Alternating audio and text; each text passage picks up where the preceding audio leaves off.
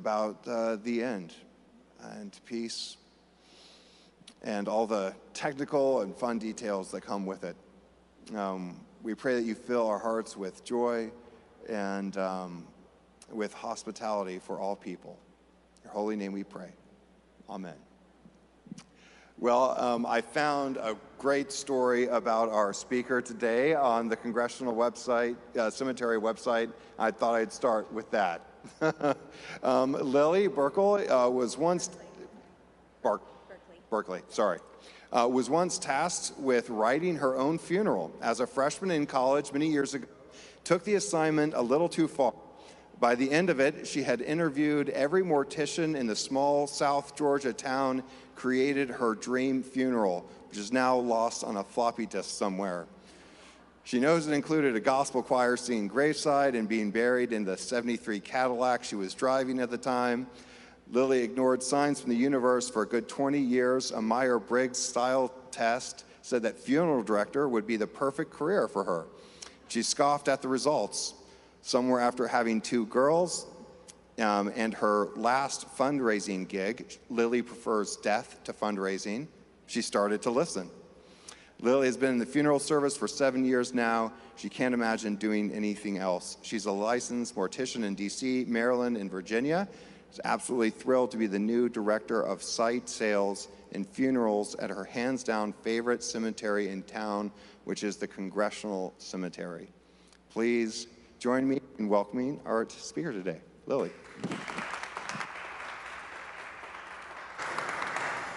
Good morning. Can everybody hear me okay? Well, Congressional might be my favorite cemetery, but um, St. Columba's, I think, would be my favorite church. If I tell my mom, who is here today, and she is a good Catholic, that if I had been raised Episcopalian, I'd probably still be one. So.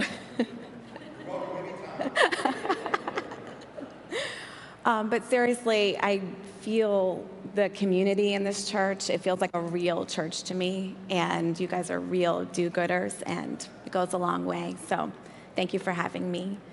Um, the plan for today is, I want, we're going to talk about death. You know, but I really want to give you a mental blueprint of what to do when it happens.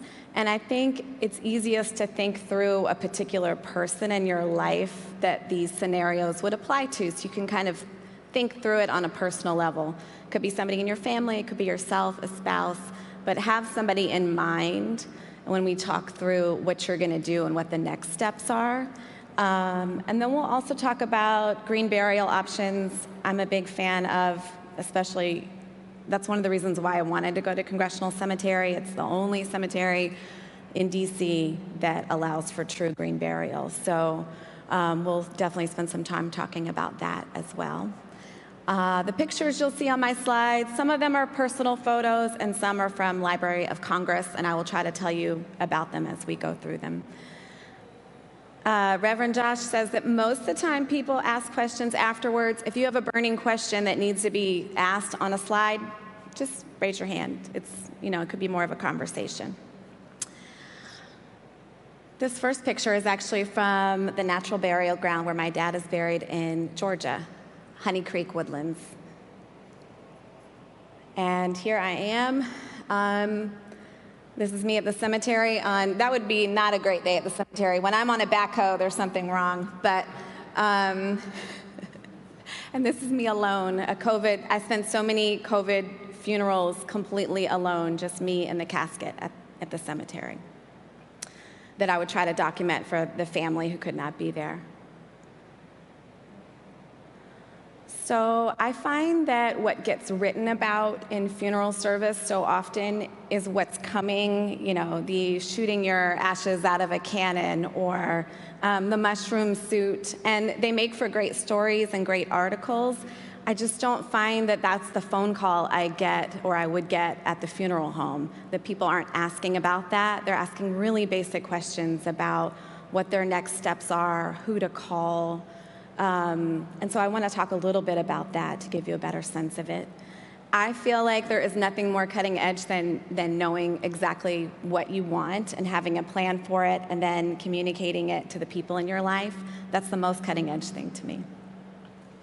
This is actually um, a picture at, um, this is Gate of Heaven, a Catholic cemetery. And it's actually a great example of why most cemeteries they don't want to be green because they want that perfect flat ground. Do you see how nice and flat their ground is? it's because everybody buried there is buried, buried at least in a grave liner or a vault, and that supports the earth. And that's the main barrier for most cemeteries, not allowing people to do a true green burial. Um, this photo actually, this is a COVID funeral where I was there alone, and at that point in the pandemic, when there was so much fear in the very heart of it, at this cemetery, they would have their grounds crew come out in complete hazmat suits. You know, they looked like beekeepers in the white suits. And they would dump bleach on the casket, and then they would put the casket straight into the liner, and then they would drop it, lower the casket the minute we got there, and nobody was allowed in. This photo is, um, this is a great historic cemetery in DC. It's worth walking around and taking a look at the carvings in their trees. Glenwood Cemetery, it's a historic cemetery off of North Capitol Street. And they honor the fallen trees at this cemetery by bringing in a chainsaw artist who does amazing carvings into the trees. It's definitely worth walking around. I think we all are familiar with this statistic it's happening for all of us. We will all die, 100% of us.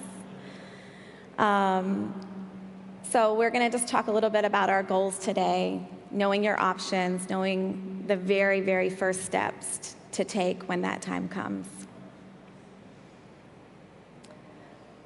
This is a photo from 1930s funeral home in Washington, D.C., of somebody with an amazing floral bouquet.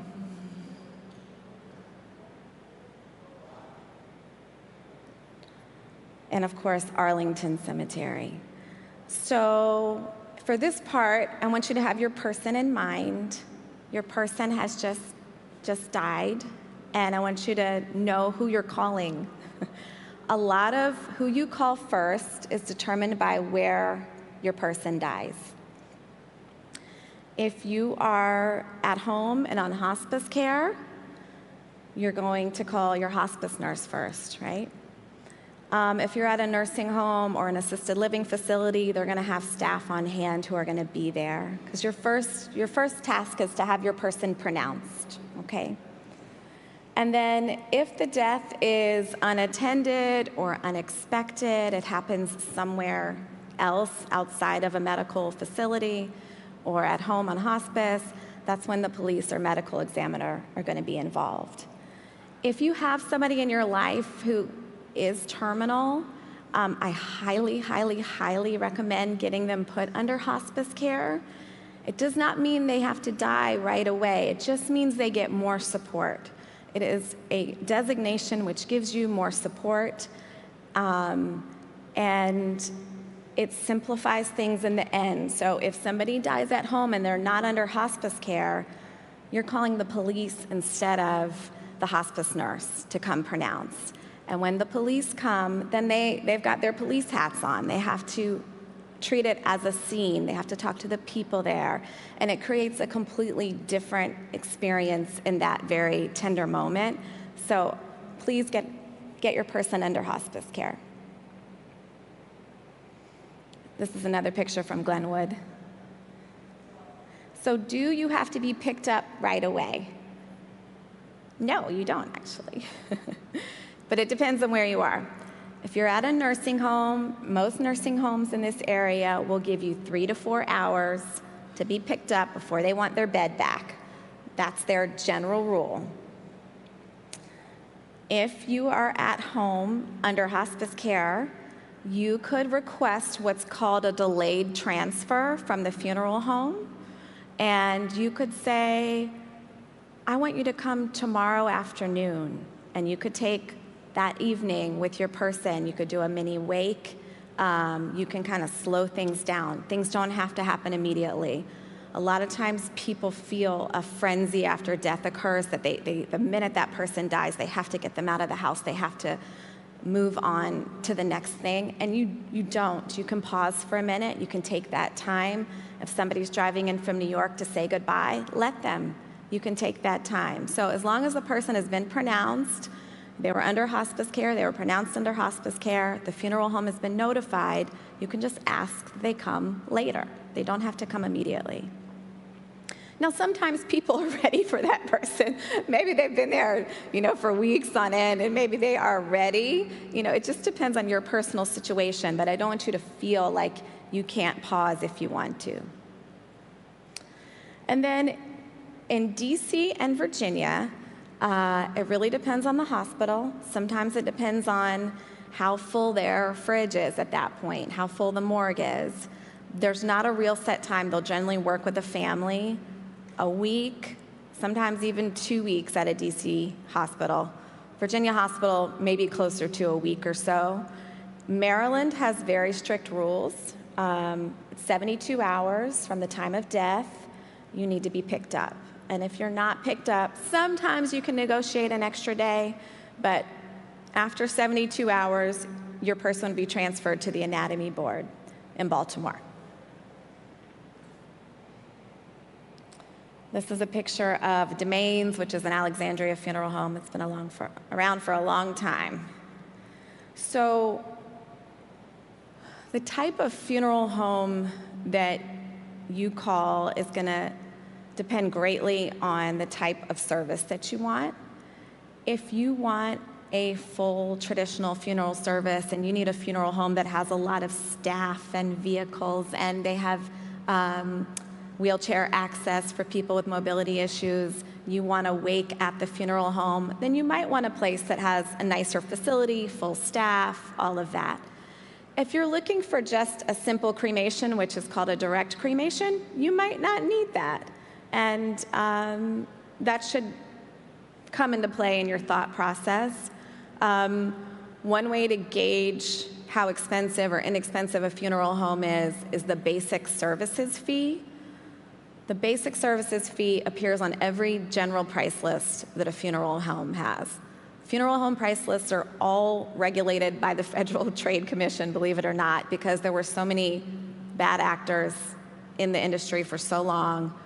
And um, this is the one non declinable fee on a, a general price, price list of a funeral home. So that's their overhead cost. And that's a good way to gauge from if you if you had three different price lists in hand, you could say, okay, this this is clearly the more expensive place. This is the less expensive place. Um, that's a good way to gauge that.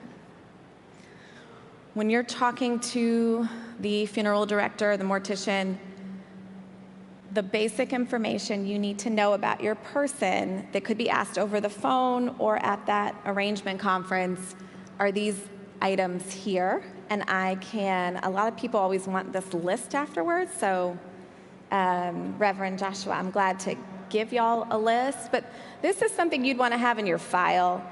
I can guarantee you your children do not know your, uh, your maiden name. I don't know why. Some things just don't get passed down from generation to generation, but you would not be surprised at how many relatives who are making that first phone call don't have that basic information. They can't find social security number. They don't know your mother's name, your father's name. Um, they're unsure about your occupation. So these would be basic things that you want to keep in your file. And that way, when that moment comes, you're not frantically trying to gather that basic information. This is a picture of Frederick Douglass's death certificate, um, February 20th, 1895. And he died of a heart attack, I believe. I can read that. So, death certificates. How many death certificates do you need? This depends greatly on the number of assets, accounts, property that you have. Most people need about 10. Some people who have really simplified everything, you could get away with maybe five. Um, and then some people need 25, but that's not most. Most people need around 10. But you're going to need original copies for some financial institutions, and for some, they'll just take a copy. Um, in DC, you can actually request death certificates where the cause has been omitted, which uh, I had a, a, family where the cause of death was determined um, to be by suicide, and she didn't want to have to close his Facebook account and reveal something that was so painful to her. Um, so in DC, you can actually request for copies that have the cause omitted, and it does come in handy sometimes. You're going to need that real copy, that certified copy from the state with the state seal or stamp on it um, for life insurance, pension, property, 401k. Oftentimes, local banks will take just a copy. They might take the original, make a copy, and give it back to you. Same for utilities and credit cards. The funeral home will give you a proof. Check it well. It's really easy to make simple errors when you're in the middle of grief. It just, you don't think clearly. Um, get a friend to look over it for you, too. And then when you go to the funeral home, if you're doing a simple cremation, there's a chance that you could handle everything over the phone. That's not totally uncommon. But when you go in for a more traditional service, that's where sort of the nuts and bolts of that service are going to be discussed. Will there be a visitation or a wake? Um, what's your timeline? What's the flow of the service? Are you going to be bringing in the clothing you want your person to wear? How did they wear their hair, makeup? Will there be pallbearers? And then selecting caskets or an urn. Um, you can order your own casket. Legally, you don't have to get a casket through the funeral home. They would much rather you get a casket for the funeral home. They make a whole lot more money off the caskets when you get it through the funeral home. But there are many online casket retailers. I have not seen a big difference in quality uh, in those caskets when they come. A lot of times um, we'll ask somebody from the family to show up when it's being delivered so that we can just confirm this is the casket you wanted, this is okay, because we're sort of cut out of the process but receiving the item. But it's totally legal and you are welcome to do it. So, for direct cremation, cremation rates in our country, almost half more than half of people are going the cremation route, and in this area, it's even higher. Um, this area, I find people have children who live all over the world. They need flexibility in planning a memorial service down the road, and they need to be able to work with all these different timelines. So it does give you a lot of flexibility. It doesn't mean that you can't have special memorialization. So we'll talk about that in a minute. Um, if you call a really high end funeral home, you could get quoted maybe $8,000 for a direct cremation. You, you don't need to go that route unless you want to go that route. Uh, normally, that high end cremation would come with access to maybe very nice facilities for holding events. If you really are just wanting disposition handled, you can easily find things that are in the 2,000 to $4,000 range. There's a couple in the area under 2,000. You might have to go out a little bit further. But what can you do to make direct cremation special? Um, my dad technically had a direct cremation. Technically, that's on the books. That's what we paid for only. But we had a very special service for him. So I want you to know you can do that too. So, what can you do to make direct cremation special? If the person is at home on hospice, of course, have a delayed transfer. You can keep them at home. That allows you time to do, um, you could do your own little home wake at home. We can talk about home funerals, how you do that, how you keep that person cool and preserved for the amount of time that you're interested in doing that for. Um, when your person goes to the funeral home for a direct cremation, whatever they're wearing is what they are cremated in. So if you want to make it feel more special and you're comfortable, take the time to, to bathe them, dress them, um, make it feel more personal. It's more of a communal experience that way with your family, if you are able. For people who live far away or children who want to be involved, you can have them draw pictures and you can tuck notes in your person's pockets. I had one funeral during the heart heart of the pandemic. Um, everybody lived overseas, and this person was here alone, and everybody wrote letters. I got letter after letter after letter emailed to me. And when I took that person to the crematory that day, they were blanketed in words and memories from all the people who loved them. So that was a direct cremation, but it was cathartic for the people involved and it, it felt special.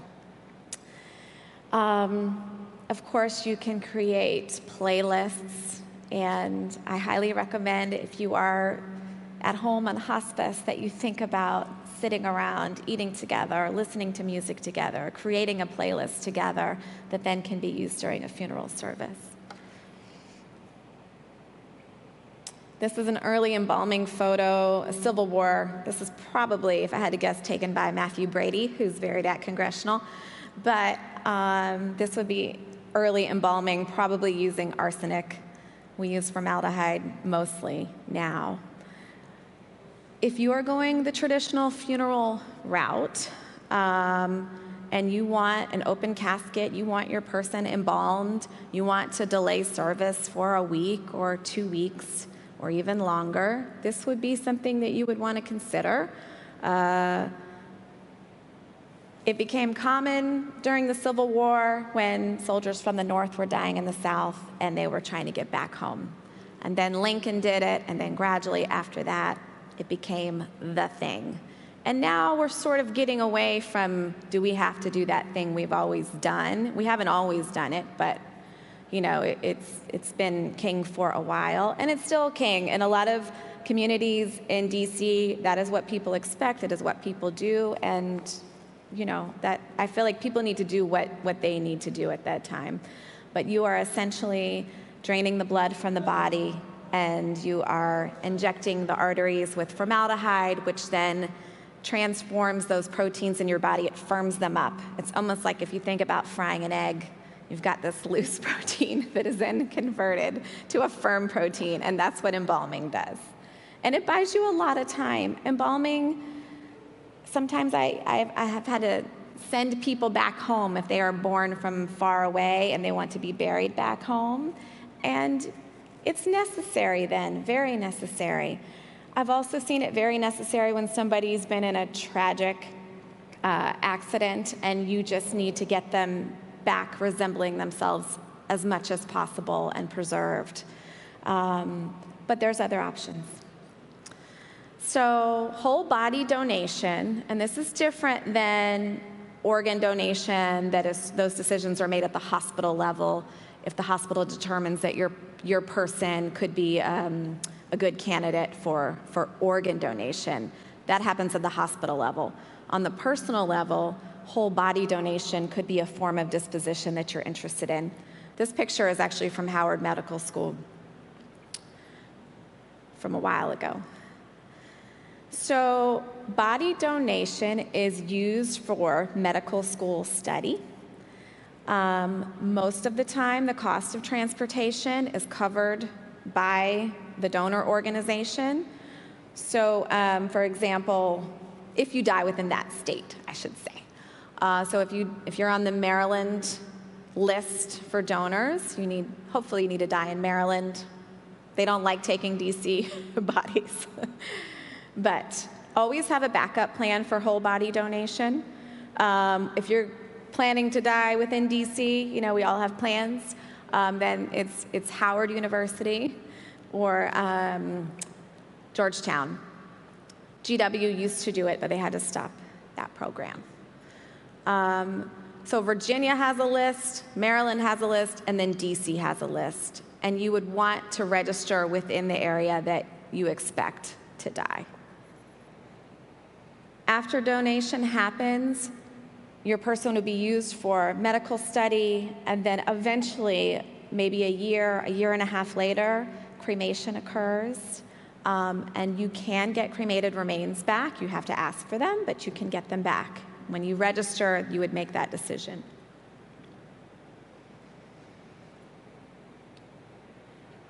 So that's a picture of Congressional Cemetery. We're going to talk a little bit more about what's coming. Water cremation, there's a lot of different words for this aquamation, resomation, alkaline hydrolysis, flameless cremation, green cremation. They are all very similar. Um, the person is, is placed in sort of, you know, a stainless steel tank. I wish it was more tender looking, but that is really what it looks like. It's mostly water with a, a small percentage of an alkali solution, which helps break down the compounds in your body more quickly.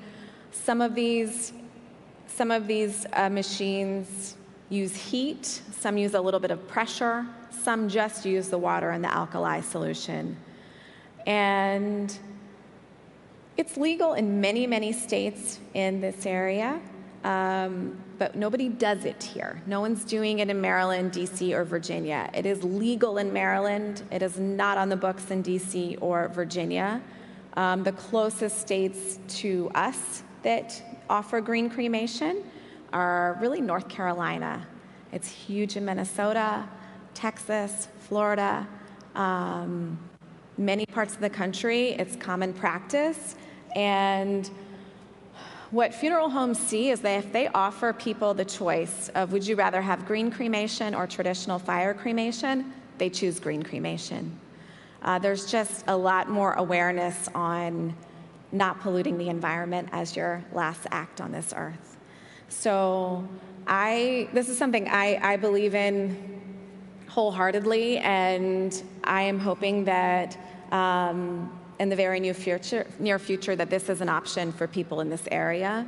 People are very interested in it. We have a high cremation rate here, and people would much rather be not polluting, not you know releasing carbon dioxide into the atmosphere uh, if they don't have to.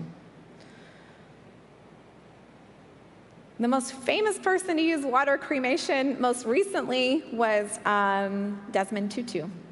That's from last year. So he had a service. He has a nice wooden coffin, which is um, anthropoidal shaped, so it's a more interesting wooden casket than we typically see in the US. So after his service, he was then taken out of that casket and placed in that type of machine that we just discussed for a green cremation. You actually get a little bit more bone back. You get about 20 to 30% more bone. So you get bone just in the end, like you get it with fire cremation, the same thing happens with water cremation, and you get more of it because more of you remains. So, I want to talk a little bit about home vigils. Okay, and I'm going to keep moving here. home funerals. Um, just like there's a, a push for home births, there's also a push for home deaths right now it works really nicely for somebody who's terminal and for somebody who really, really, really believes in it because it's very hands on. Um, you are going to be bathing and shrouding your person. You're going to be using ice packs to keep them cool and preserved. And it's almost like a one, two, or three day wake. Um, the person in this picture is alive for the record. This was a, a home funeral conference that I went to in New York a few years ago. A great resource is the National Home Funeral Alliance. There are videos, you can watch people hold wakes at home. It is really a lovely, tender experience, but definitely one, I think a lot of people feel like, oh, I could never do that. I could never do that. And then they do it, and it's this transformative process, and they, there was just such a tenderness and an intimacy at a time that should have just been just sad. It becomes more than that.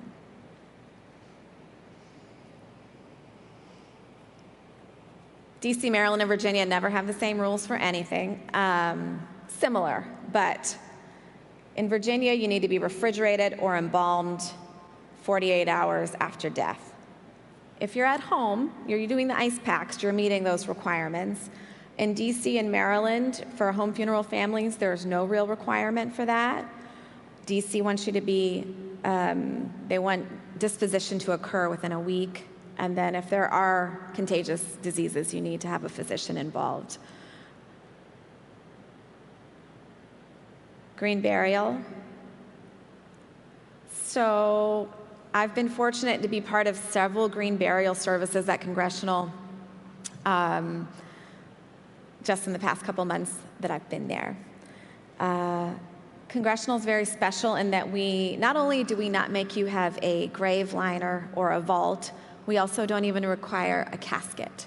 So your body could just be shrouded, coming to us just shrouded, and then your hand lowered into the grave by the shroud.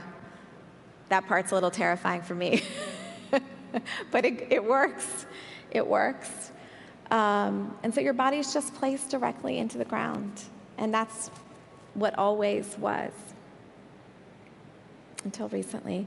The Green Burial Council, you want to look for cemeteries that are friendly uh, to green burial, that would be a great place, a great resource.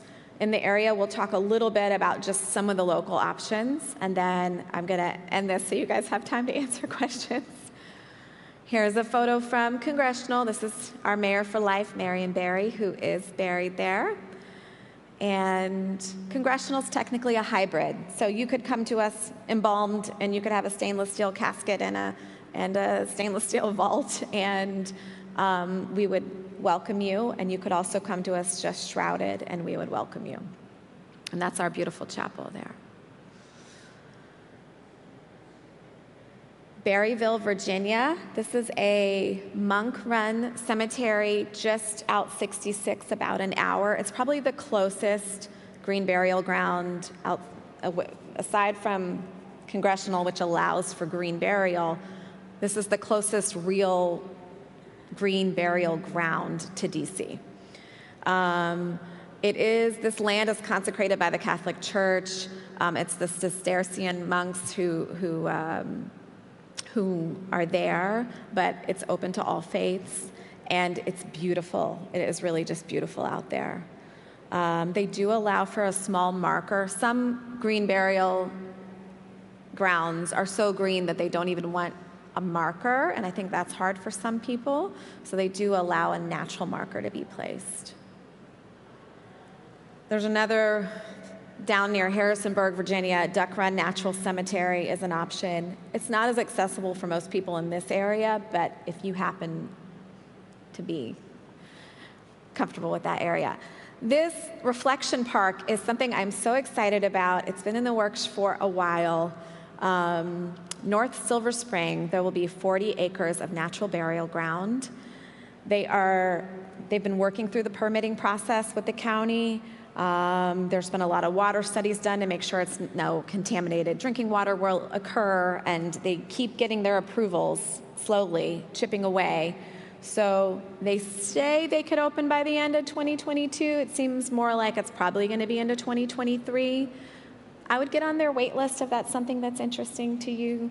Reflection Park, it's, I think it's going to be a good thing for this area. And then I guess the, the most buzzworthy part of disposition that has happened in the past couple of years has been something called natural organic reduction, also called NOR. And this is what people call human composting. It is currently legal in five states. Um, there's lots of legislation on the books in other areas. But this would be, you know, right now we have burial, we have cremation, donation, and this is sort of the next big option. It's pretty fascinating. I mean, your body's placed in a vessel, and this process is just taking advantage of all the natural gut bacteria we have waiting just to break us down the minute we die. So it's taking advantage of all of our good microbes, and it uses a little bit of heat regulation, a, a lot of aeration, because the oxygen really helps as well. And then they use like alfalfa and straw and wood chips your body is placed in this vessel for 30 days with those items. And then in the end, you are transformed into soil. And the soil can be used in your house, your garden. It can also be donated to a local forest. So it'd be neat if something like that came to us soon. So really, that's, oh, okay, we're at the end. All right. That's, those are my kids looking at RBG. Um, they had a front row seat by accident that day. And that's, that's what I had for you so far today. Thanks for having me. So, We have time for like literally one or two quick Sorry. questions, uh, well, which is great, yes. I just want to say thank you. This is the most amazing thing. My husband died of ALS. He wanted, he took his own life because he didn't want to go where that disease would take him. And some of these things I experienced and others, it's a good wake up. Thank you. thank you for sharing that. I'm sorry about your husband. Could you provide access to, uh, for us, to some of the information that you presented in? Definitely. today? Yep, definitely. Glad to send it to you. Yep. The way that we've done that in the past is if you'll send it to me, Okay. Lily, I'll put it on the YouTube video. Okay. um, If you want to go back and look at it, and then there's information in the bottom that we can link to. Yeah, definitely.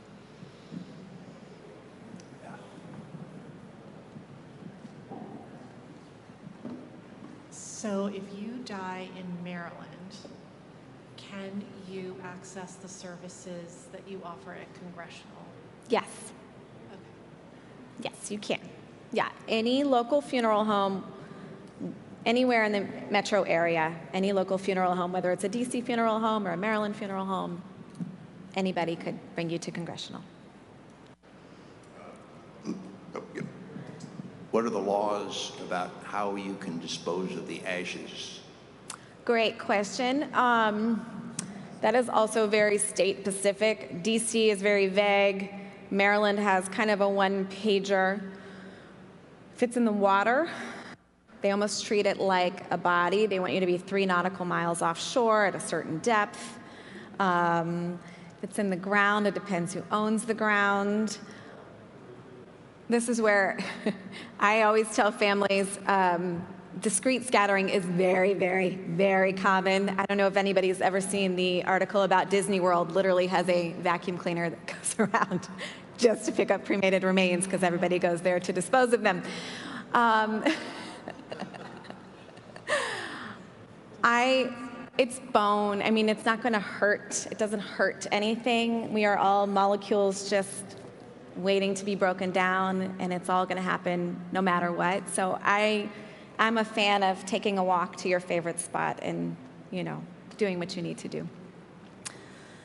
Lily shared with me um, uh, that she has been doing lots of funerals lately and um, made time for us this week. So truly, Thank you. Thanks for having me. Thank you. Thank you.